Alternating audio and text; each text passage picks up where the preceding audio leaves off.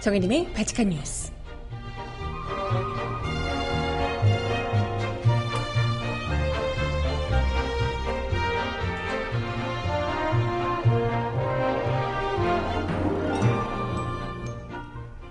여러분 안녕하세요. 바칙한 뉴스 정혜림입니다. 정하나의 휴가 특집 민소 기자를 소개합니다. 오늘 마지막 순서인데요. 금요일 방송이니만큼 무려 민중의 소리에서 귀하디 귀한 연예부를 맡고 계시는 이소희 기자를 게스트로 모셨습니다. 어, 이번 게스트 중에 유일한 여자분이신데요. 네, 어떤 또 색다른 케미가 나올지 기대해 주시고 음악 듣고 와서 얼른 모셔보도록 할게요. 첫 곡, 유재석과 헥소가 부르는 댄싱 킹 듣고 오겠습니다.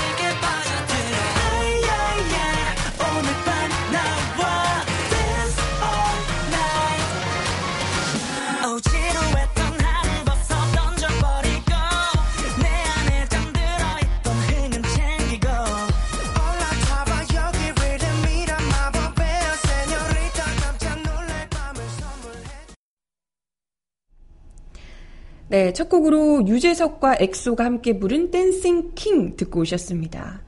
어, 발칙한 뉴스에서 사실 이 연애 얘기는 거의 안 하는데요. 보통은 누구랑 누구랑 사귄다더라 이런 연예 뉴스 나오면 정치권 뉴스 덮으려고 그러는 거 아니냐 이런 의심이 많기 때문에 그래서 민중의 소리 연예부 기자가 있는지도 잘 모르시는 분들도 혹시 계실지 모르겠어요. 그래서 그래서 귀하디 귀한 연예부 기자십니다. 이소희 기자님 지금 바로 옆에 앉아 계세요. 안녕하세요. 안녕하세요. 청취자 여러분. 민중의 소리 연예팀 브이스타에서 취재기자 맡고 있는 이소희라고 합니다. 반갑습니다. 네, 반갑습니다. 아, 말치카 뉴스에서 그동안 게스트를 모시면 아, 제가 뭐 의도한 건 아닌데 거의 남자분이셨거든요. 근데 오늘 거의 유일하게 여자 기자분을 또, 또 모시게 돼서 오늘 엄청 수다 폭발할 것 같아요. 네, 그 언니들의 수다가 뭔가 이렇게 네, 또 한번 보여드리는 시간 될 수 있을 것 같고요. 네네. 네. 또 원래 이 대중문화 산업이 음. 이 언니들이 아 어제 그랬어 이런 음. 걸로 쭉쭉쭉쭉 사실 이렇게 그쵸, 발전돼 온 것이잖아요. 맞아, 맞아. 그래서 네. 오늘 이제 그런 것들 보실 수 있을 것 같고 어, 민중의 소리에서 연애팀 있다는 거 많이 생소하실 텐데 음. 사실은 다들 드라마 보잖아요. 맞아요. 다들 노래 듣고요. 우리 일상에 살아있는 부분들인데요. 맞습니다. 그런 것들을 선정적으로 소비하기보다는 음. 그냥 풋풋하게 또 어떤 컨텐츠가 어떤 의도로 나왔는지 정확하게 전달하고 음. 또 아름다운 모습을 네. 전달해서 어. 우리 이, 어, 시청자 정치자들한테 즐거운 마음을 선사해드리기 위해서 민주의 소리 연예팀이 존재하니까요. 네네. 네, 많이 관심 가져주시기 바랍니다. 아, 이렇게 포장을 잘 해 주시니까 좀 있어 보이네요. 저 하면서 발치크 뉴스 애청자분들이 연애 뭐 이런 얘기한다고 싫어하시지 않을까 약간 걱정도 살짝 됐는데 이 얘기 들어보니까 혹하시죠? 제가 또, 네, 이거. 네, 아, 그죠. 네. 이걸로. 연애북이다. 네. 네, 그렇습니다. 그래서 오늘 그럼, 아이고, 어떤 이야기 준비하셨나요? 어, 오늘은 사실 다시, 다들 드라마 많이 보실 텐데요. 네네. 이 정한나 휴가 시즌을 맞이할 저희, 이제 저도 가벼운 소재로 네. 월화 수목 주말 드라마 특집을 준비했습니다. 어, 핫한 인기 드라마들을 같이 짚어보고 또 연예부 기자만의 시각으로 또 네. 보는 핵심 포인트들을 같이 짚어보는 순서 마련을 했는데요. 네네. 네. 우선 그러면 월화 드라마부터 같이 이야기를 나눠볼까요? 네, 월화 드라마 네. 요새 뭐 너무 인기가 많아가지고 다들 아실 텐데요. 네네. 월화 드라마 구름이 그린 달빛, 아, SBS 달의 연인, 그리고 네. KBS는 이미 이제 이번 주 시작한 최지우 주연의 캐리어를 끄는 여자 이렇게 아. 3파전으로 진행되고 네네네네. 있습니다. 네. 네, 아 뭐 다들 뭐 이제 말하면 입 아픈데요. 1위는 당연히 구름이 그린 달빛이고요. 저도 구름이. 저도 네, 구름이. 네, 네. 박보검, 어. 이 김유정의 음. 이 보영 커플 이 맞아요, 조합이 맞아요. 거의 꿀 조합이고 네네. 사실은 이제 저도 제 대학 동기들 그 채팅방에서 야 보검이 너 언제 보러 가니? 어 이런 이런 아줌마들이 정말 야 보검이 아. 사진 좀 올려봐 이런 아줌마들의 정말 빗발치는 네, 장난 아니고요. 네. 그 이 구름이 그린 달빛의 특징은 네. 어, 전시 전 세대의 고루 사랑받는 시청률을 가지고 있다는 거죠. 어, 근데 어떻게 그렇죠? 이게 원래 두 배우가 사실 나이가 좀 어리잖아요. 네, 네, 네. 근데 어떻게 그럴까요? 이게 어필하는 매력이 조금 다른 것 같아요. 음. 20, 1020, 요 세대한테는 박보검, 김유정이 자기 세대니까 상큼하고 예쁜 어. 요런 게 있는 거고 이제 3040은 어머 우리 유정이, 어머 우리 보검이 어, 이런 어, 약간 이렇게 이모 미소, 엄마 미소, 아 맞아, 엄마 미소 폭발하게 네, 네. 하는 그런 케미 음. 이런 게 있고요. 네. 그다음에 또 하나 저는 1위의 중요한 힘이 원작의 탄탄한 스토리부터 어. 온다고 생각하는데요. 어. 원래 이 구름이 그린 달빛은 웹소설 작가 윤희수 작가의 동명 소설 예. 구름이 그린 달빛을 네네. 각색한 소설인데요. 어, 실제로 이 구, 윤희수 작가는 사극 음. 이제 이런 역사를 바탕으로 한 스토리의 웹소설들을 많이 써요. 어. 네, 그래서 지금 이제 이 구름이 그린 달빛 이후에 어, 웹소설도 어, 상당히 많이 인기를 오, 끌면서 어, 해시의 실루라는 제목인데요. 아. 네이버 웹소설에서 연재 중에 있습니다. 네네네. 구름이 그린 달빛에 이 박보검이 효명세자 역할이잖아요. 네. 실제로 이제 조선 말기에 예약을 이끌 군주의 제목으로 음. 많은 분들의 기대를 얻었는데 실제로는 단명했어요. 네, 뭐 어. 암살당한 거다 뭐 네, 뭐 이런 네, 얘기들도 네, 여러 가지 있고. 이제 예. 해석이 있죠. 음. 뭐 정조의 최후와 마찬가지로 여러 가지 해석이 음. 있는데요. 네네. 네. 그런 점이 이제 역사적으로도 호기심을 끌고 음. 그 다음에 또 배우들의 케미가 아, 엄청나잖아요. 장난 아니죠, 장난 아니죠. 사실 요새 아이돌들이 음. 연기하는 경우 굉장히 많은데요. 아, 아. 그 여기 이제 보면 sub 남주로 B1A4의 진영 씨가 나와요. 예, 예 맞아, 맞아요. 진영 씨가 잘 나오고. 잘생기게 음. 나오고 더더군다나 사실 여기서 악역인데 음, 음. 악역이 아니라 나도 나도 유정이 사람한테 나한테도 관심 좀 이런 애틋한 아, 어, 눈빛을 맨날 보내요. 근데 또 아이돌 치고는 연기를 잘하는 그쵸? 안정적이어서 그렇죠. 예, 그렇더라고요. 네. 그 호흡이 굉장히 찰지게 맞아 들어가요. 아 그렇군요. 네, 네, 네.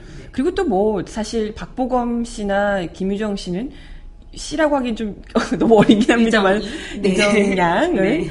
아 사실 뭐 나이가 어려서 그렇지 연기력으로 말하면 뭐 두말할 나위 없이 너무나 탁월하니까요. 그렇죠. 뭐 음.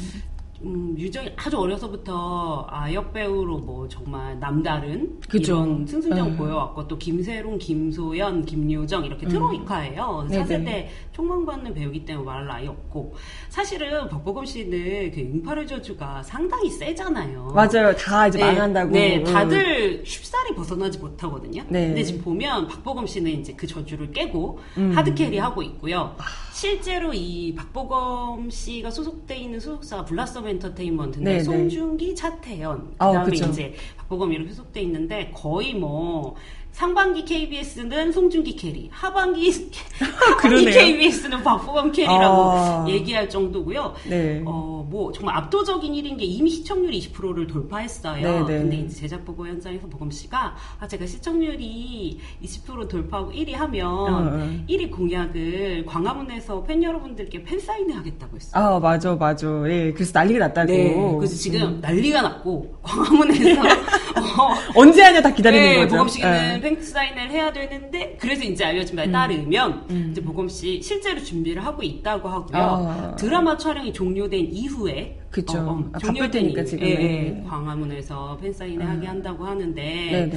상당히 많은 사람들이 몰릴 것으로 예상되고 음. 실제로 구름이 그린 달빛 제작 보고 현장에도 뭐 한류가 엄청나기 때문에 한중일 취재하기 엄청 뜨거웠어요. 네네. 그래서 그날 광화문은 거의 대선 후보 그 이렇게 자기 나와서 연설하는 어. 거의 그런 수준의 사람이 네네. 모이지 않을까 특히 그러게요. 이제 네, 남녀노소 모이지 않을까 하는 그런 네. 네, 진풍경이 벌어질 것으로 네. 예상하고 있습니다. 아, 근데 특히 저희 애청자 입장으로서 저는 약간 좀 유치한 드라마를 굉장히 못 보는 편이거든요. 근데 약간 이건 물론 이제 주인공들의 케미도 너무 예쁘고 사랑스럽긴 한데 약간 정치적인 이야기도 좀 많이 들어있어서 거기서 아까 뭐 효명사자가 암살된 뭐 이런 이야기들도 있다, 뭐 루머도 있다 이렇게 얘기도 했었지만 어찌됐건 여기 그 이제 세도가 귀족들과 이 맞붙는 신이 어우 지금 정말 팽팽하더라고요. 네, 여기 또 구름이 그린 달빛이 승승장구하는 중요한 이유 중에 하나는 중견 연기자들의 탄탄한 연기가 빛을 음, 발해요. 네. 그 천호진 씨, 김승수 씨 이런 분들의 연기는 어, 사실은 네. 뭐 말하면 입이 아플 수준이고요. 네.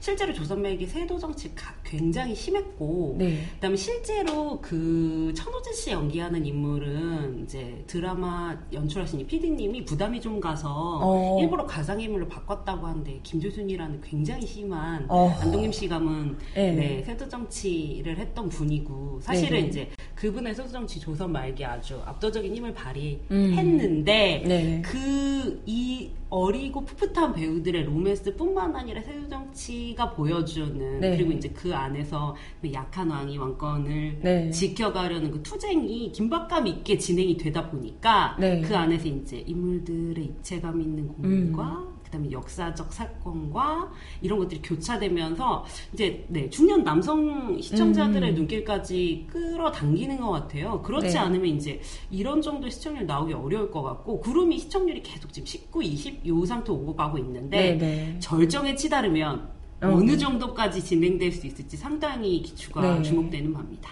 지금 이제 10화까지 한 거죠. 그리고 18화까지인가요? 18화까지? 네, 네, 거의 네. 이제 끝에 왔기 때문에 음. 이제 앞으로 이제 마지막은 이제 보신 분들 아시겠지만 사실 음. 유정 씨와 보겁 씨가 아름다운 커플로 맺기 상당히 어려운 조합이거든요. 그러니까 객관적으로. 그러니까 지금 이게 내용 혹시 모르시는 분들 위해서 말씀을 드리면 김유정 씨가 여잔데도 불구하고 남장을 하고 4시가 됐어요. 네, 네, 네. 근데 여기 뭐 지금까지 나온 내용에 따르면 홍경 래의 딸이다. 홍경래의 난인 네. 그 홍경래의 딸이다. 이렇게 나오고 있어요. 근데 그러면 어, 일종의 이 그 정부 입장에서는 국가 입장에서는 일종의 반정부 세력, 어, 그죠. 세력. 역적의 딸인 네, 거잖아요. 네, 역적의 네. 딸과 그리고 뭐 로미오와 줄리엣보다 더 심한 거죠. 그죠. 로미오와 줄리엣 정도랑 비교가 안 되는 수준이고요. 네, 역적의 딸과 네, 세자니까. 네, 세자니까 안 되는 수준이고 실제로 원작에서는 음. 어, 어느 한쪽이 자기가 가진 것을 포기하면서 사랑을 은은히 이루는 것으로 결말이 나요. 제가 음, 스포는 스포. 안 되니까요. 네네. 어, 아니, 저는 웹소설의 결말 음, 말씀드린 웹소설, 거고요. 네.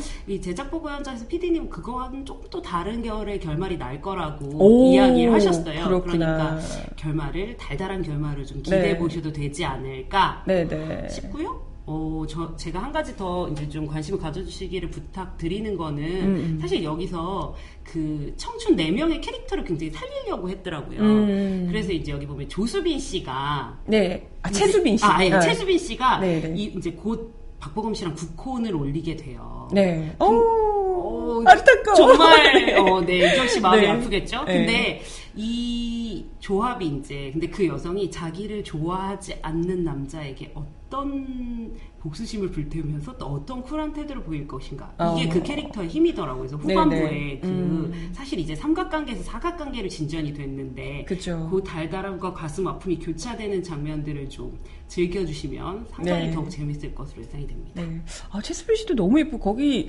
일단 나오는 배우들이 너무 그렇죠. 그냥 외모가 다 네, 수려하셔서 네, 네. 그냥 사실, 보는 재미가 있더라고요. 사실 외모는 솔직히 말씀드리면 음. 동시간대 SBS 드라마 달의 연인 보보경심 여가 더욱 압도적이죠. 거기는 일단은 그 꽃미남들이 대거 출연. 네, 저 거기 제작 보고에 갔다가 눈이 맑아지는 느낌을 네, 받았습니다. 네. 네. 아니 근데 거기 사담이지만 달의 연인은 왜 그렇게 안 되는 거예요? 제가 보기에는 네. 사실은 다들 많이 아실 텐데요. 이 보보경 심녀 달의 연인 같은 경우는 중국 소설 원작, 음. 그 보보경심 그리고 또 중국에서 너무나 많은 사랑을 받았던 드라마 보보경심의 틀을 가지고 와서 우리나라의 음. 그 고려 역사를 입혀서 재해석을 한 거예요. 네네. 실제로 시청률에서는 어, 구름이 그린 달빛의 3분의 1 수준에 미치고 있지만 화제성에서는 달의 연인도 지금 밀리지 음. 않거든요.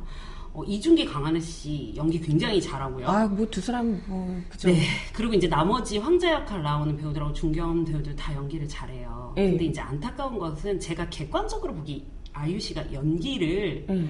못한다라고 평가하기는 조금 아쉬운 점이 있어요. 왜냐하면 그 여주인공이 현대에서 타임슬립한 캐릭터예요. 네, 그래서 자기가 고려해 왔는데 적응이 초반에 좀 잘 안 되고 음. 그냥 현대말도 쓰는 거예요. 음. 그렇다고 그리고 이제 감독이 그걸 아이유 씨한테 요구를 했다고 합니다. 음. 그래서 아이유 씨가 사극 연기가 왜 저래가 아니라 그게 이제 감독님이 요구했던 바라는 것이 한 가지 있고요. 또한 음. 가지는 남자 배우들의 비주얼이 음. 너무 과도하게 훌륭하다 보니까 상대적으로 아. 이제 아이유 안 예뻐 보이는군요. 같이 예. 잡혔을 때 여주인공의 매력이 상당 부분 예. 반감이 되는 게 있고요.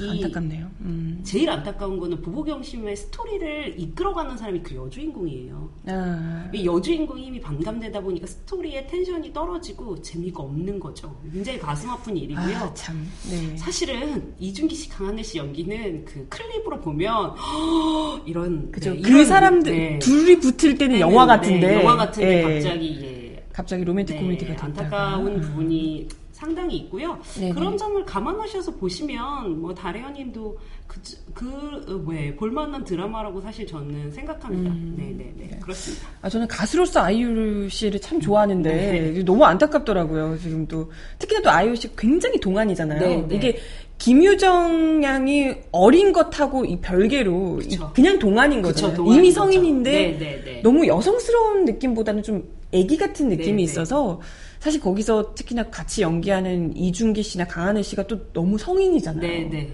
그러니까 뭔가 약간 너무... 아 약간 뭔가 좀 너무 데뷔가 심하고 또이 네. 제일 안타까운 거는 이 감독님이 네, 네. 다 아시겠지만 그 현빈 씨, 송혜교 씨 나왔던 그 사세 이런 어, 거 찍으신 감독님 그 겨울 바람이 분다. 네, 그런 거 찍은 감독님이세요. 그래서 잘생긴 남녀 배우를 쫙 당겨서 이렇게 클로저. 클로저. 어, 바스샷까지 쫙 당겨서 얼굴을 확 이렇게 잡아주시는 어, 어, 어. 분인데, 그리고 이제 아름다운 화면을 만들어주시는 분인데, 이게 아이유 씨랑 이준기 씨가 같이 잡혔을 때, 음. 이준기 씨의 깎아놓은 듯한 라인과 아이유 씨의 예쁘지만 밋밋한 얼굴이 조화를 음. 못 이루는 안타까운 상황이 네. 반복적으로 발생하고 있어서 좀 네, 그런 네. 것 같습니다. 아이유 씨가 참 깜찍한데 네. 그 어, 조금 더 어른스러운 네, 외모였으면 네, 좋지 않았을까 이런 아쉬움이 좀 있네요. 그리고 요 틈새를 뚫고 월화 드라마로 이제 이번 주에 최지우 씨랑 주진모 씨가 음. 그 캐리어를 끄는 여자라는 음. 드라마를 가지고 왔어요. 근데 저는 약간 사실은 이 드라마가 구름이 그린 달빛 초반에 연기를 잘한다면 구름이 그린 달빛의 시청률을 뺏어갈 수 있겠다 이런 생각이 들었는데 음, 음. 실제로 가서 보니까 어제 주진모 씨 무슨 얘기를 했냐면 네네. 묵은지의 힘을 보여주겠다. 했어요. 아주 재밌죠. 아, 네. 아, 근데 나이대가 완전. 완전 다르 완전 차이가 나네요. 왜냐면, 그 이제 구름이 그린 달빛 시청을 충분히 인지하고 있었고요. 네네. 네. 인기가 굉장히 높다 보니까, 음. 이제 부담감을 표현하면서 이제 그 최지우 주진모가 기본 거의 뭐 20년 차 연기한 아, 배우들이다 그죠. 보니까 일단 뭐 연기력이야. 네, 네. 남다른 연기력의 음. 힘을 보여주겠다는 얘기를 하고 또 하나는 최근에 드라마 취향이 이 3040 여성들 중심으로 굉장히 많이 나와요. 음. 그래서 이제 이 최지우 씨가 능력 있는 커리어 우먼이고 결혼을 했는데 음. 안타까운 사건으로 이제 한번 좌절됐다가 다시 자신만의 음. 힘으로 재기하는 얘기예요. 그래서 음. 그 스토리의 힘이 좀 발휘되지 않을까 하는 네, 네. 생각이 듭니다. 네. 네. 아무튼 뭐 월화 드라마 대전 속에서 네. 어, 매력 터지는 주인공들의 네. 이야기를 사십 남아서 함께 나눠봤고요. 네. 그러면 현재 월화 드라마 1위를 차지하고 있는 구름이 그린 달빛의 OST 제목도 구름이 그린 달빛이에요. 거미가 부른 아, OST도 장난 아니던데. 참고로 말씀드리면 저 악보 보시면 노래는 거미가 부르고 작사 작곡은 개미가 했습니다. 재밌었죠? 네. 네. 네. 구름이 그린 달빛을 네, 한번 들어보고요. 다음에는 수목 드라마로 넘어가 보도록 할게요. 구름이 그린 달빛 거미의 목소리 듣고 오시죠. 말하지 않아도 난 알아요. 그대 안에 오직 한 사람 바로 나란 걸 떨리는 내 맘을 들킬까봐 숨조차 크게 쉬지 못한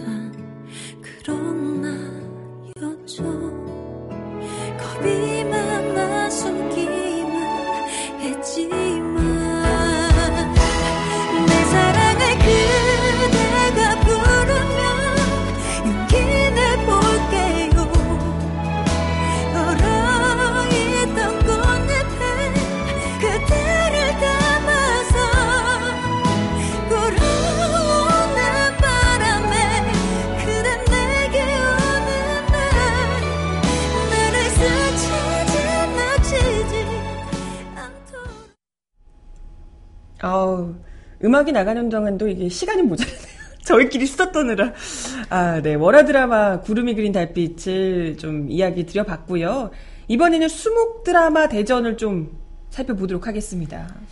네, 수목 드라마도 사실 월화 드라마가 구름이가 진짜 하드 캐리를 하고 있어서 상대적으로 약해 보이는 거지. 음, 음. 사실은 지금 이 수목 드라마 조합도 상당한 조합이거든요. 네. 왜냐하면 김하늘, 어. 그 다음에 서인국 조합이기 때문에 이게 전혀 약한 조합이 아니라고 할 수 있습니다. 음. 말씀 좀 드리면 SBS는 질투의 하신, 음. KBS는 공항 가는 길, 네. MBC는 쇼핑왕 루이 이렇게 세 개의 음. 조합인데요. 1위는 뭐 그렇게 뭐지, 구름이 그린 달빛처럼 압도적인 차이는 아닌데요. 1위는 네. 질투의 화신이 차지하고 네. 있습니다. 네. 사실 근데 질투의 화신 말고 나머지 드라마는 지금 이제 막 시작한 네, 드라마죠? 시작한 지 뭐 한 일주일 정도 된 드라마, 아 2주 정도 된 드라마인데요. 네. 근데 사실은 질투의 화신이 앞에 MBC 드라마가 W였어요. 아, 그렇죠, 그렇죠. 그러다 보니까 W여서 초반에 시청률을 많이 얻어오지 못하다가 음, 음. 이두 드라마가 새로 시작하는 과 동시에 시청률을 한꺼번에 더 올렸어요. 5% 이상. 음. 그래서 이제 집투하신 쭉 시청률을 끌어올려가는 그런 느낌입니다. 음, 네. 네, 네, 네. 근데 저도 사실 수목 드라마 원래 저는 W를 보다가 음.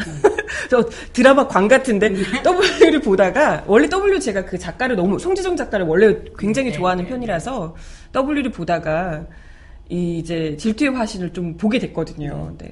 워낙 배우들이 사실 시작할 때부터 아 이건 뭐 공효진과 조종석이면 끝났다 이렇게 생각을 했었거든요. 네, 네. 네 생각대로 예상대로 두 어, 뭐 그냥 똑같은 장면도 이 사람들이 하면 이제 뭐 표정이나 이런 것부터가 다르더라고요. 네, 이렇게 음. 찰지게 이렇게 딱 음. 캐릭터들이 맞물려 들어가는 느낌을 네네. 받으실 수 있을 건데 네. 어, 구름이 그린 달빛처럼 굉장히 뭐 국민 드라마 수준이 아니니까 간략하게 스토리 네네. 소개를 좀 해드리면 표날이 역을 맡고 있는 공유진 씨는 여기서 생계형 기상캐스터로 네. 나옵니다. 네. 그리고 어, 이화신 역을 맡고 있는 조정석 씨는 SBC라는 방송국의 음. 기자 역할이고요. 그다음에 이제 고정원 씨는 아니죠 여기서 고경표 씨는 고정원 음. 역할로 나오는데요. 이화신 역을 맡은 조, 조정석 씨랑 굉장히 오래된 친구면서 동시에 재벌 3세이고 어. 자기 패션 브랜드를 소유한 남자로 네. 나오는데요. 네. 사실 여기 재벌이 또 나와서 좀 식상하다라고 생각하실 음, 수 음. 있는데 그 재벌처럼 안 구니까요. 좀 관심 가지고 봐주시면 재밌을 것 같고요. 네. 어, 조정석 씨를 그 공효진 씨가 3년 동안 짝사랑하다가 음.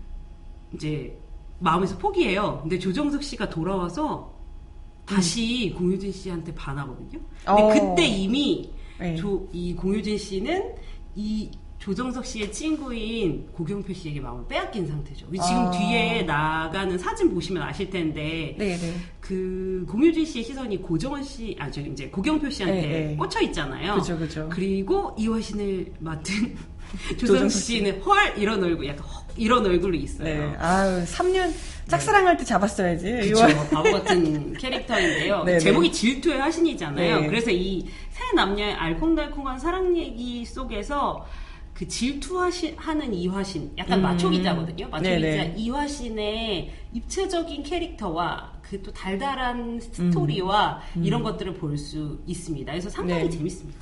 근데 사실 일단 설정만 보면요. 재벌 나오고 거기다 좀 못 사는 캔디형 여주 나오고 거기 또 매력적인 남주 그리고 뭐 언론사를 다루는 것도 워낙 많았기 때문에 아니 뭐 뻔한 클리셰 아니냐 이렇게 생각할 수도 있는데 이게 또 다르더라고요. 뻔한 클리셰도 뭔가 좀 신선하고 재밌게 만드는 것도 작가의 힘 또는 배우의 힘일 텐데 특히 매력 포인트가 어떤 것 같으세요? 어, 예전에 이성균 씨하고 공유진 씨하고 나왔던 파스타 보시는 분들이 어, 많을 텐데요. 파스타나. 이, 네. 파스타의 네. 석숙향 작가가 이 질투의 하신을 어, 썼어요. 어.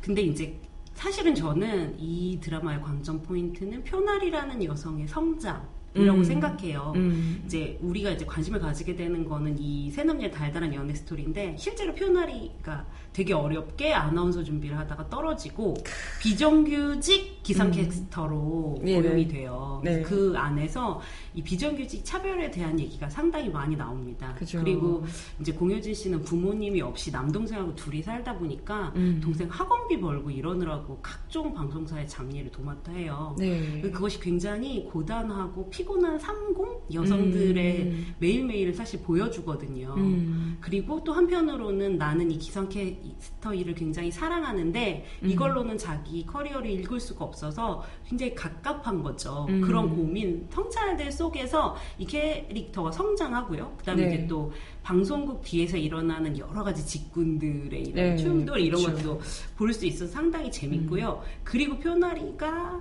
그 자기 직업을 가진 여성으로서의 성 취, 그 다음에 음. 또 당당하게 한 인간으로서 존중받으면서 어떻게 사랑을 성취하는가에 음. 관한 여성 주인공의 성장에 주목을 해서 보시면은 네. 훨씬 드라마가 매력적으로 음. 느껴질 수 있고요. 어제 네. 제가 기, 어, 그제 제가 아니 제가 다, 지난주에 제작 보고회를 다녀왔 제작 보고회 끝에 다시 기자간담회 하는 데를 다녀왔는데 조성석 씨가 이런 얘기 하더라고요. 음. 드라마 제목 질투의 화신 아니냐. 음. 제가 공효진 씨하고 고경표 씨의 사랑을 질투하는 것 뿐만 아니라 이 드라마에 많은 캐릭터들이 서로가 서로에게 질투를 한다. 음. 그래서 우리 인간 모두가 가지고 있는 질투라는 감정을 이 드라마에서 음. 끌어내서 보시면 굉장히 재밌을 거다 이렇게 얘기했는데 음. 잘 생각해보면 여기 중년 연기자로 박 박지영, 음. 윤다운, 그 다음에 이미숙 이렇게 삼각관계가 네네. 나오고 나중에 이제 윤다운 씨가 이제 스포 죄송하지만 사망하고 그 이후에 네. 이성재 씨랑 삼각관계를 하는데요. 이 둘 사, 이 셋 사이에서도 질투가 상당히 심해요. 음. 그리고 또 10대 친구들이 3명이 나오는데 어. 이 셋도 삼각관계에서 질투를 보여줍니다. 다들 요, 여자 하나를 두고 남자 둘이 싸우는. 네, 그런, 네. 아니죠. 아, 중년은 여자 둘이 네. 남자 하나 둘이 싸우는 구도인데요. 이, 이것들이 이제 조금 자기적으로 느껴질 수도 있는데, 음. 설득력이 있어요. 음. 아, 그쵸. 우리 각자 자기 세대에 맞는 질투들을 하는 거잖아요. 직업, 음. 남의 직업을 부러워하기도 하고, 누군가의 그쵸. 사랑을 부러워하기도 하고, 음. 어, 어, 내가 가지지 못한 것들에 대한 그냥 인간 본연의 질투가 음. 어떤 방식으로 나오고, 네네. 네. 어떻게 좀 찌질하게 음. 표현되는지, 거기서 나오는 그런 입체적인 재밌음들이 있고요. 저는 또 조정석의 힘을 믿어도 아, 될것 같은데요. 네. 조정석 씨는 연기 뭐? 네, 저는 그 옛날에 아, 갑자기 생각이 안 나. 이재훈 씨 나온 그 건축학개론에서 네, 건축학개론. 나왔을 때 그 잔망 잔망이 연기인 줄 알았거든요. 네. 아니더군요. 실제로 가서 보니까 아 이 남자의 얼굴에 잔망미가 이렇게 돌고 있더라고요. 그래서 제가 이렇게 했는데 네. 사실 조정석 씨가 하는 극중 연기에서 음. 그의 잔망이 자연스럽게 우러나오다 네. 보니까 음. 이화신이라는 캐릭터 굉장히 입체감 있게 느껴지고 네. 굉장히 재밌습니다. 네. 아니 그냥 뭐 눈빛에서 이 표나리 그러니까 공효진 씨를 보는 그 표정만으로도 음. 이게 어떤 그 복잡한 심경이 그대로 읽히는 것 같더라고요. 연기를 정말 잘한다 이런 생각 들었습니다. 네. 네. 그또 이화신이 되게 재밌는 게 맞추다 보니까 네. 이게 자기 한계에 굉장히 많이 갇혀요. 네. 남자는 어때야 한다, 남자는 아. 어때야 한다 이런 것들이 쫙 쌓여 있는데 이 검색어가 많이 올라와서 아시겠지만 조정석 씨가 여기서 남성 유방암 유방암 환자로 나옵니다. 아, 네, 네, 네. 그러다 보니까 그 굉장히 특, 독특하네요. 그렇죠? 그렇죠? 굉장히 네. 독특한 설정인데요. 그러다 음. 보니까 자기가 가지고 있는 여러 가지 내면의 벽대가 굉장히 충동이 음. 많이 되고 음. 그러다 보니 가슴 속에서 막 여러 가지 이런 감정들이 돌아요. 네. 짝사랑해서 찾던 여자를 다시 짝사랑하게 아, 되는 아, 이런 자기가 이제 네, 네. 이 여러 가지 감정 그리고 자기가 좋아하는 여자가 자기 친구랑 사귀는 이런 상황에서 자기는 어떻게 해야 될 것인가 음, 이런 오묘한 이런 것들이 네, 조정석이 네, 쫙 흘러갑니다. 네, 저도 아까 중간에 나왔던 말씀 중에 뭐 비정규직과 정규직 간에 뭐 이런 갈등 같은 게 있다고 하셨잖아요. 근데 그게 굉장히 저도 어, 관심 있게 봤던 부분 중에 하나가 여기 비정규직들은 그 빨간색 목걸이로 된이 네. 뭐라고 하지 회화 아니 그 직원 출입증, 네, 출입증? 그 출입을 네. 찍는 그 직원 카드 목걸이 줄이 정규직은 파란색이고 비정규직은 빨간색이에요. 그걸 구분한다는 것 자체가 굉장히 폭력적이잖아요. 그렇죠. 폭력적이죠. 네. 마치 우리 통근 버스에 네. 정규직은 뒤에 편한 자리에 앉고 비정규직은 앞에 똑바로 앉아 있어야 되거나 추석 음. 선물 세트를 정규직은 비싼 거 주고 비정규직은 싼 거 주는 거? 네. 이런 거랑 똑같잖아요. 매일매일 그걸 또 출입증 카드를 찍을 때마다 그걸 또 매일 목에 걸고 있는데 음, 음, 음. 그런 데서 스스로 좀 주눅들게 만들고 뭐 이런 근데 중요한 건 이게 드라마에서만 나오는 게 아니라 실제로 그런 게 너무 많잖아요 그렇죠. 현실에서 네. 그리고 또 어제 봤던 부분 중에 하나가 이 표나리라는 그 비정규직 기상 캐스터가 화장품을 사러 갔는데 정규직만 거기서 할인을 해주고 비정규직은 할인 안 해준다는 거예요. 그래서 그렇죠. 예. 그, 그런 음. 쏠쏠한 스토리들이 굉장히 많이 나오고요. 네네. 실제로 이 드라마가 시작했을 때 기상, 기상캐스터 분들한테 음. 그 직업의 속내를 너무 잘 드러냈다는 이유로 항의를 많이 받았어요. 네. 기상캐스터 비하가 아니냐. 네네. 근데 이제 기자간담회 갔더니 공유지 씨가 그런 얘기 하더라고요. 음. 자기도 처음에 시작할 때 직업마다 다 애환이 있는데 음. 이런 애환을 다 들여다 보여주면 누가 좋아할까? 이런 고민을 많이 네, 했다고. 네, 네. 그럼과 동시에 그 끝으로 이제 그런 얘기도 하더라고요. 작가님이 그런 거 우려할 필요 없다고 했다. 왜냐하면 음. 표나리는 기상캐스터 일을 너무 사랑하는 사람이다. 음. 이렇게 끝으로 얘기를 했다고 해요. 네네. 실제로 이제 뭐 고유지가 스토리가 앞으로 어떻게 될지 모르겠지만 공효진이 아나운서가 돼서 음. 이화신, 그 조정석 씨와 함께 뉴스룸에 앉을 것인지 아. 아니면 이 기상캐스터 일을 어떻게 멋지게 자기의 것만으로 소화해서 특별한 자리를 차지할 것인지 음, 네. 이 두 가지도 굉장히 매력 포인트라고 네. 할 수 있겠어요. 저도 또 아나운서 일을 하는 사람이고 아나운서 이제 공중파 아나운서도 준비를 제가 뭐 해봤던 사람이기 때문에 보면서도 아, 뭐 이런 어 저렇지 이런 아, 생각이 드는 부분들이 예, 또 있었거든요. 어. 근데 뭐 아예 똑같다라고는 얘기하긴 좀 그런데 어, 좀 약간 기상캐스터들이 좀 약간 좀 우스꽝스럽게 나오는 부분들이 좀 있기도 하고, 뭐 하긴 했습니다만은, 분명히 그 안에서 기상캐스터와 또 그, 아, 또 비정규직 아나운서나 뭐 음, 비정규직으로 그렇죠. 하는 사람들과 차이는 엄연히 당연히 존재를 하거든요. 음. 그러면 안 되지만, 그리고 그들을 또 그 안에서 약자기 때문에 정말 하찮은 대접을 받는 그렇죠. 분들도 너무 많고 사실 뭐 네. 기상캐스터뿐만이 아니라 방송국 안에서 일하는 그 화려한 뒷면에서 예, 어, 그렇게 하시는 분들이 너무 많아서 네, 네. 네, 그런 부분들이 좀 같이 생각하게 되는 프로그램. 인것 같다 생각이 네, 들더라고요. 저는 그런 부분들에 음. 좀 관심을 가지고 봐주셔도 네. 좋고 아까 재벌 3세라고 아, 맞아, 맞아. 고경표 씨 맡은 역할 설명드렸는데 네. 고경표 씨도 요새 재벌 느낌으로 나오는 장면은 음. 사실 그렇게 없어요. 돈 자랑을 표현하리 역을 맡은 공효진 씨한테 네. 하진 않아요. 네. 어. 오히려 이게 의류 브랜드를 굉장히 좀 스스로가 잘 이끌어가는 네, 네 능력 네, 있는 네, 남성. 능력 있는 남성으로 나오고요.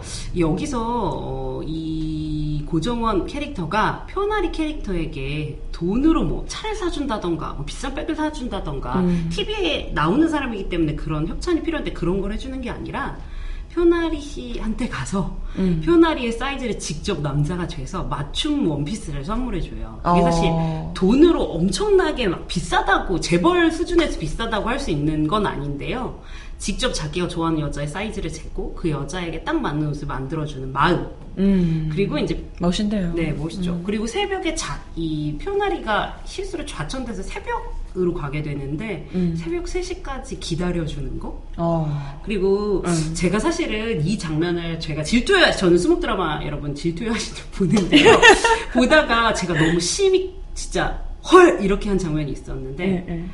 그 표나리가 요 기상캐스터 일을 하기 전에는 돈을 벌기 위해서 홈쇼핑 음. 진행을 해요. 네네. 근데 이제 그것을 이제 고정원이 알게 돼서 그 영상을 찾아보고 있으니까 부끄러워서 그 영상을 끄게 하고 자기가 직접 눈앞에서 어. 고정원 눈앞에서 그 홈쇼핑의 장면을 연출해 주는데 딱 그걸 끝내고 나니까 이탁 고경표 씨가 공효지 씨 어깨에 음. 손을 올리면서 수고했어요 이렇게 하는 거예요. 오. 근데 그 장면이 위로인 거예요. 위로. 예. 위로. 그 힘들고 신선한 일상을 사는 이 30대 예. 여성들의 매일매일에 음. 딱그 위로 한마디를 던지는 거예요. 전 듣고 딱 심쿵했거든요. 어, 진짜. 근데 아니나 다를까 딱 제작 보고, 아니, 그 기자 간담회 가니까 고경표 씨가 그 얘기 하더라고. 어. 자기는 그동안 이제 이 드라마가 재밌고 웃긴 장면이 굉장히 많은데 자기한테 가장 인상 깊었던 장면은 제가 음. 바로 말씀드린 그 장면이었다고. 아, 그럼 캐릭터 파악을 굉장히 잘했네요. 이 네, 고경표 네, 씨가. 네. 어. 사실 고경표 씨도 응팔의 저주에서부터 자유롭지 못할 거다라는 맞아.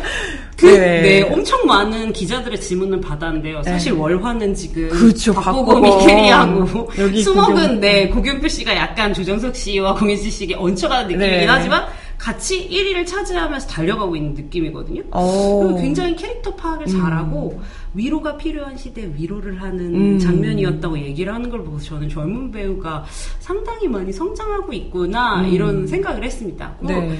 그 굉장히 멋진 그 또 이 요새 막 썸이 엄청 많은데요. 네네. 이 고경표 씨는 썸을 1도 안 타요. 직진해요. 아, 아 멋있 직진남. 네, 직진남. 아니 근데 사실 그 이제 구름이 그린 달빛도 박보검 무려 세 잔인데 썸을 절대 안 타. 그렇죠. 직진 직진남 아니 이건 직진 제가 봤을 때는 직진이 좋아. 네, 직진이 네. 좋은데 이게 조심하셔야 되는 게 직진이 잘못되면 스토커가 될 수도 있어요. 이게 쌍방이어야 네, 됩니다. 쌍방이어야 네, 됩니다. 쌍방일 때 직진. 네, 직진. 하여튼 그 음. 좋은 남자들의 직진이 상당히 여성들한테 네. 매력을 어필할 것으로 예, 상이 됩니다. 그래서 아니, 재밌습니다. 저 솔직히 개인적으로 조정석 배우를 정말 좋아하는 사람인데 네. 드라마를 봤을 때 고경표 씨가 너무 멋있는 거예요. 눈을 뗄 수가 없어요, 눈을. 네. 이렇게 되고 또 하나는 이 공익표 씨가 여기서 의류회사 CEO로 나오다 보니까 응, 응. 수트를 너무 잘 입고 나와요. 아. 근데 이제 저는 사실은 수트를 굉장히 잘 입고 나오고 또 막 그 공유진 씨 옷 맞춰주고 이래서 여기 이 작품에서 이 남자 특별히 어떤 패션 포인트를 준비하고 뭐 이런 옷 만드는 걸 배웠나 음, 이렇게 물어봤어요 음, 기자 간담회에서 음, 제가 물어봤더니 공유표 씨가 사실 자기가 어렸을 때부터 친했던 형이 패션 사업으로 좀 성공을 했대요 디자이너로. 오. 어. 그래서 이 드라마 들어올 때 그 형이 고경표 씨가 지금 드라마에서 입는 모든 수트를 다 제작해줬다고 합니다. 우와. 몸에 딱 맞는 아주 근사한 수트를 입고 나온 다 어. 제작이고요. 그 특히 제가 또 좀 재밌었던 점은 그 얘기를 딱 물어보고 네, 네. 나서 대답을 마치니까 공효진 씨가 씩 웃으면서 사실 고경표 씨는 현장에서 패션 테러리스트예요라고 얘기하는 거예요. 이 말은 네, 반바지에 티셔츠 입고 나타나고 아, 이런다는 아, 얘기죠. 네. 그런데 사실 이제 모든 것 이제 이 멋있는 캐릭터를 네, 음. 네, 스타일리스트가 만들어준다 이런 그쵸? 얘기 하더라고요. 네, 사실 근데 공효진 씨 같은 경우는 패션 피플로 사람들의 어, 사랑을 많이 받잖아요. 특별히 뭔가 엄청난 화장을 하거나 이런 게 아닌데 자연스럽게 잘 갖춰진 멋스러움으로 음. 사랑받고 있어서 네, 고경표 씨를 패션 테러리스트로 네. 네, 폭로하는 장면을 제가 네. 여러분께 말씀드립니다. 재밌었어요. 아주 아, 재밌네요. 네, 아주 그냥 그 제작복을 기자 간담회 현장도 재밌는 드라마 재밌습니다. 음, 아주 재밌더라고요. 그게 중요하네요. 네, 예. 배우들 간의 호흡이 음. 결이 달라요. 말 아. 주고받을 때도. 그래서 되는 그렇구나. 드라마 안 되는 드라마는 아. 딱 제작복에 가서 앉아 있으면 아 이거 촉이 온다 촉이 와 어. 이런 느낌이 좀 있습니다. 기자들은 딱 보면 아시겠네요. 네, 갔다 오면. 저는 그렇게 표현데 네. 이거 냄새가 나는데? 아? 라고 얘기합니다, 저는. 냄새가 나는 드라마. 네. 아직 지금 많이 남아있잖아요. 아직은 네, 네, 절반 네. 정도 이상 남아있는 걸로 알고 있는데. 네, 이게 지금 거의 24부작 드라마라서 호흡이 굉장히 긴데요. 아, 그렇군요. 네, 이, 지금 하, 약간 절반을 못 미치게 왔고요. 음. 그 공효진 씨 이야기에 따르면 이게 총 3단계로 진행이 된다고 하고요. 어. 여러분이 이번 주에랑 지난주에 보셨을 내용은 아마 2부에 해당되는 음. 내용일 거예요. 그래서 마지막까지. 네네. 여러분이 상상치 못할 반전과 결말이 남아있다. 네, 봐주시면 좋겠습니다. 네. 네. 그러면 여기 질투와 신에서 등장했던 나왔던 노래 사실 OST가 그렇게 큰 인기를 끌진 그렇죠? 않았는데요. 네, 네 예. 네. 어, 저도 이 노래는 처음 들어보긴 하는데 브라더스의 내게 올래요 OST를 듣고 와서 이번에는 주말 드라마를 한번 파보도록 하겠습니다. 듣고 올게요. 그저 그런 너의 얼굴이 오늘은 유독 반짝인다. 평범한 눈 평범한 빼어나지 않은 입술도. 그저 그런 너의 목소리 오늘은 되게 설레인다. 나의 공간은 너의 향 혹은 색깔들로 채워져가. 그리움은 발이 되어 데려가줘 네가 있는 곳 네가 걷는 곳 그곳으로 내게 올래요 그대 곁에 올래요 그대. 때론 마음보다 가까운 건 가슴이 시키는 말이니까 네, 브라더스의 내게 올래요 들으셨습니다. 어, 노래 들으니까 무슨 노래인지 알겠네요. 제목을 잘 몰라서 그랬는데. 아, 네, 월화 드라마, 수목 드라마 이제 다 팠고요. 남은 건 주말 드라마. 네, 이제 네. 요 팟캐스트 들으시고 주말 드라마 보실 텐데요.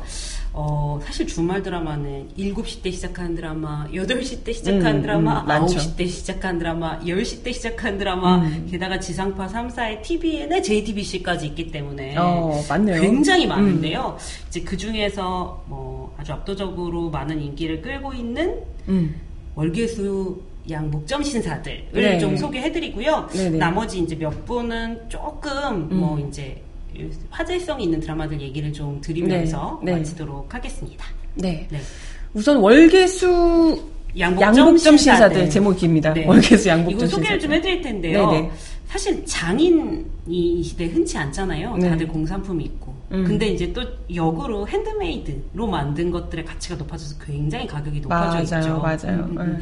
지금 이 월계 수 양복점 신사들에 나오는 월계 수 양복점은 그 중에서 해방 전 일제 시대부터 있었던 양복점으로 음. 나와요. 그 음. 양복점 물려받고 물려받고 마지막에 이제 물려받은 이 양복점 주인 아저씨로 신구 연기의 달인 신구 선생님이 나오십니다. 네네네. 네, 네. 근데 이제 이 시대의 변화에 따라서 양복점에 양복 맞추러 오는 사람들이 없게 되죠. 그래서 양복점이 폐업을 맞게 되는데 어. 이 양복점을 살리기 위하여 월계수 양복점에 남자들이 돌아옵니다. 돌아온 아. 남자들 1. 차인표 씨 2. 신구 선생님 아들로 등장하는 이동건 씨 음. 3. 그리고 원래 대학가요제에서 상을 받았던 유명한 락커스나 재벌 딸과 도망갔다가 미래가 음. 없어진 최원영 씨 이렇게 세 명의 남자가 돌아와서 아들들인가요? 셋이? 아들은 아니에요. 사실은 그 이동건 씨만 실제 아들이고요. 극 중에서 아. 차은표 씨 같은 경우는 수제자예요. 그래서 아. 본인의 양복점을 자꾸 개업하는데 말아먹죠. 그리고 그리고 네, 네, 그리고 그냥 최은영 씨는 응, 응. 그 신구 선생님의 큰 딸로 나오는 오영경 씨가 짝사랑하는 남자인데요. 아. 그 집에 새 들었다가 얘기 얽히게 됩니다. 아 그렇군요. 네. 재밌네요. 네. 그 주말 드라마는 사실은 너무 막 이야기가 긴박하거나 막 복잡하거나 그쵸, 막장이거나 그쵸. 이런 거보다는 음. 편안하고 재미있게 볼 수 있는 게 가족적이고 좀 그렇죠. 예, 맞아요. 근데 사실 이 드라마가 그렇고요. 저는 사실 이 드라마의 핵심 중요 핵 재미의 포인트는 지금 뒤에 보시고 계신 네. 차인표 람이란 네, 네. 커플이라고 생각하는데요. 네.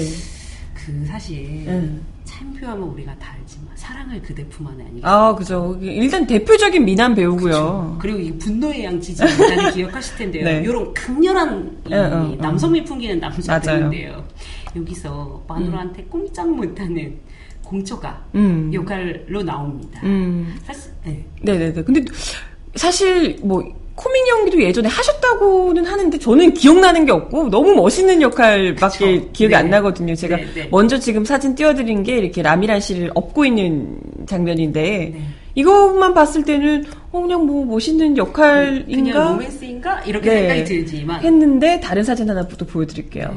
네. 이거 보고 네, 제가 강렬한 이 이 두 커플의 강렬한 코믹 연기가 사실 어. 요새 월계수 양복점 신사들을 carry하고 있는데요. 네네. 네. 안타까운 점은 이 커플이 너무 carry하다 보니까 사실 어. 여주 남주인 조윤희 이동건 씨가 좀 네. 묻히는 느낌이 아. 있는데요. 여기서 라미란 씨는 복선녀 캐릭터로 나옵니다. 네. 근데 재밌는 게 양복에 대하여 굉장히 좋은 기술을 가지고 있는 남편이 음. 양복점을 낼 때마다 번번이 말아먹거든요. 네네. 그래서 이 복선녀 언니가 뭐라냐면 시장에서 통닭집을 합니다. 선녀 어. 통닭. 그래서 굉장히 힘이 센 이 캐릭터를 음. 나오는 이 언니가 이렇게 거침없이 큰 도마칼로 통닭을 촥 내리치는 이런 장면 이런 거 많이 나오는데요. 아. 이 언니가 남편이랑 너무 금슬이 좋은데 애가 없어요. 음. 그리고 남편을 엄청 끔찍히 생각합니다. 그래서 어. 정말 통닭집을 하면서 남편을 보살피면서 잘 데리고 사는데 남편이 또 월계수 양복점을 망, 망한다니까 가출해가지고 서울로 도망가요. 그래서 이 언니가 막 자살 소동을 벌이면서 올라오는데요. 네. 아 정말 이 정말 미남 배우랑 라미가 처음 차, 처음 네. 상대역을 맡아가지고 감독님한테 물어봤대요. 저기 차인표 씨가 저랑 연기 하시겠대요? 이렇게 물어봤대요.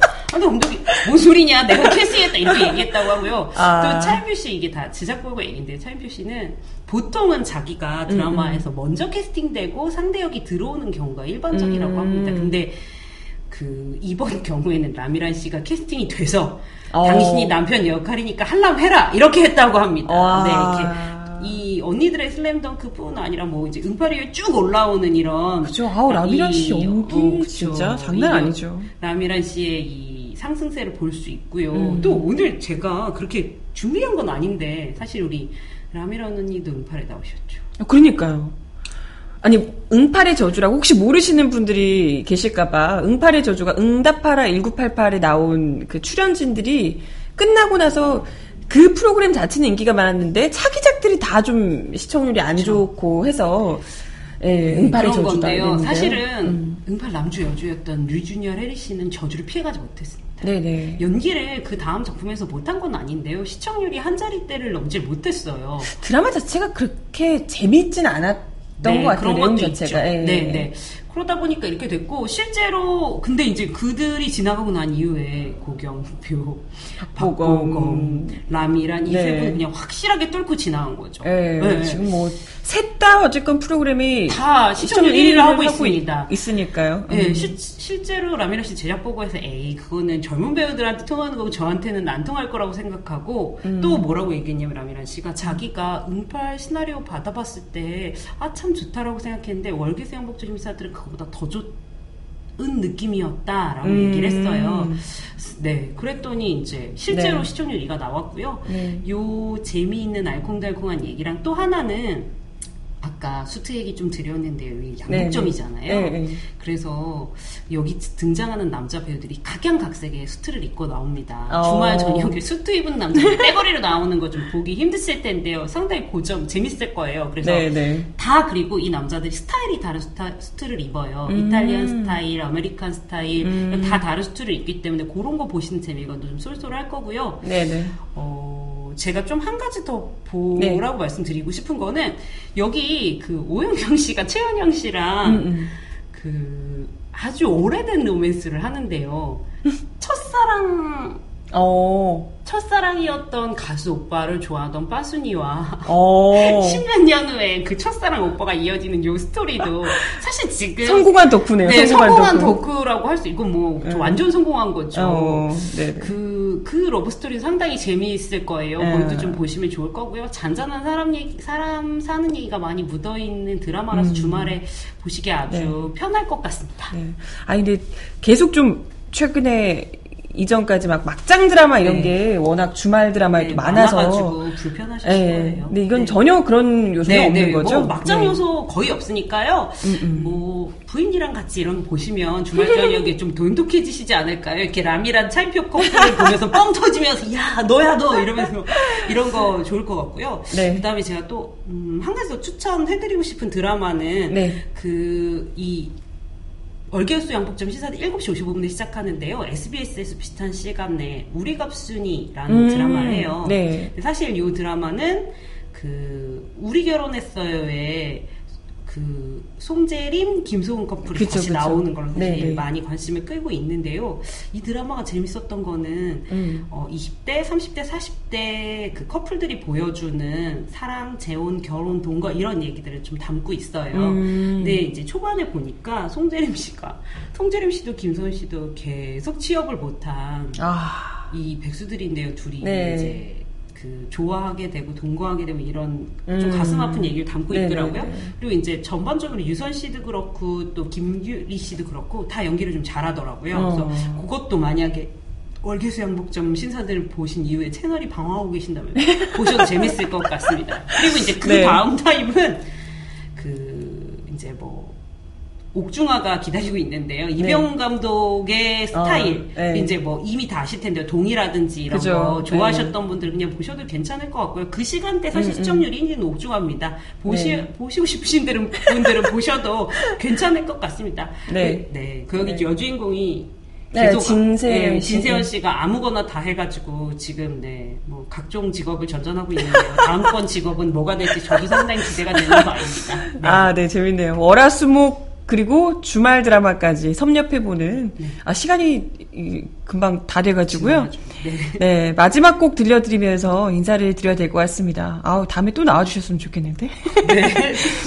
이번에는 월기수 양복점 신사들 노래 입니다. Say Say Say 지수라는 가수가 부르는 노래를 마지막 곡으로 들려드리면서 같이 인사를 드리도록 하겠습니다. 오늘 시간 내주셔서 정말 감사드립니다. 네, 그 청취자 여러분 좀 재밌게 우리 시청자 여러분 재밌게 들어주셨으면 좋겠고요. 네.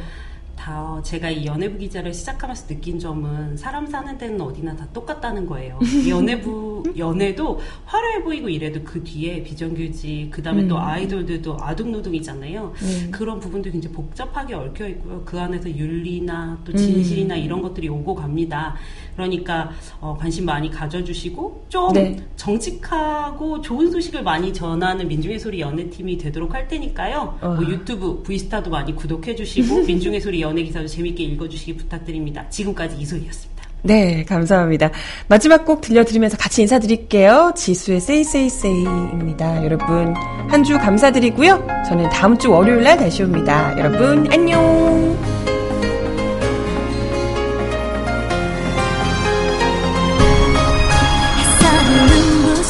네가 생각났어 내 생활의 전부는 너인 걸 내가 왜 이 럴까? 밥을 먹다가도 네가 보고 싶은 걸 어떡해 그럼 난 뜬구름 잡던 인생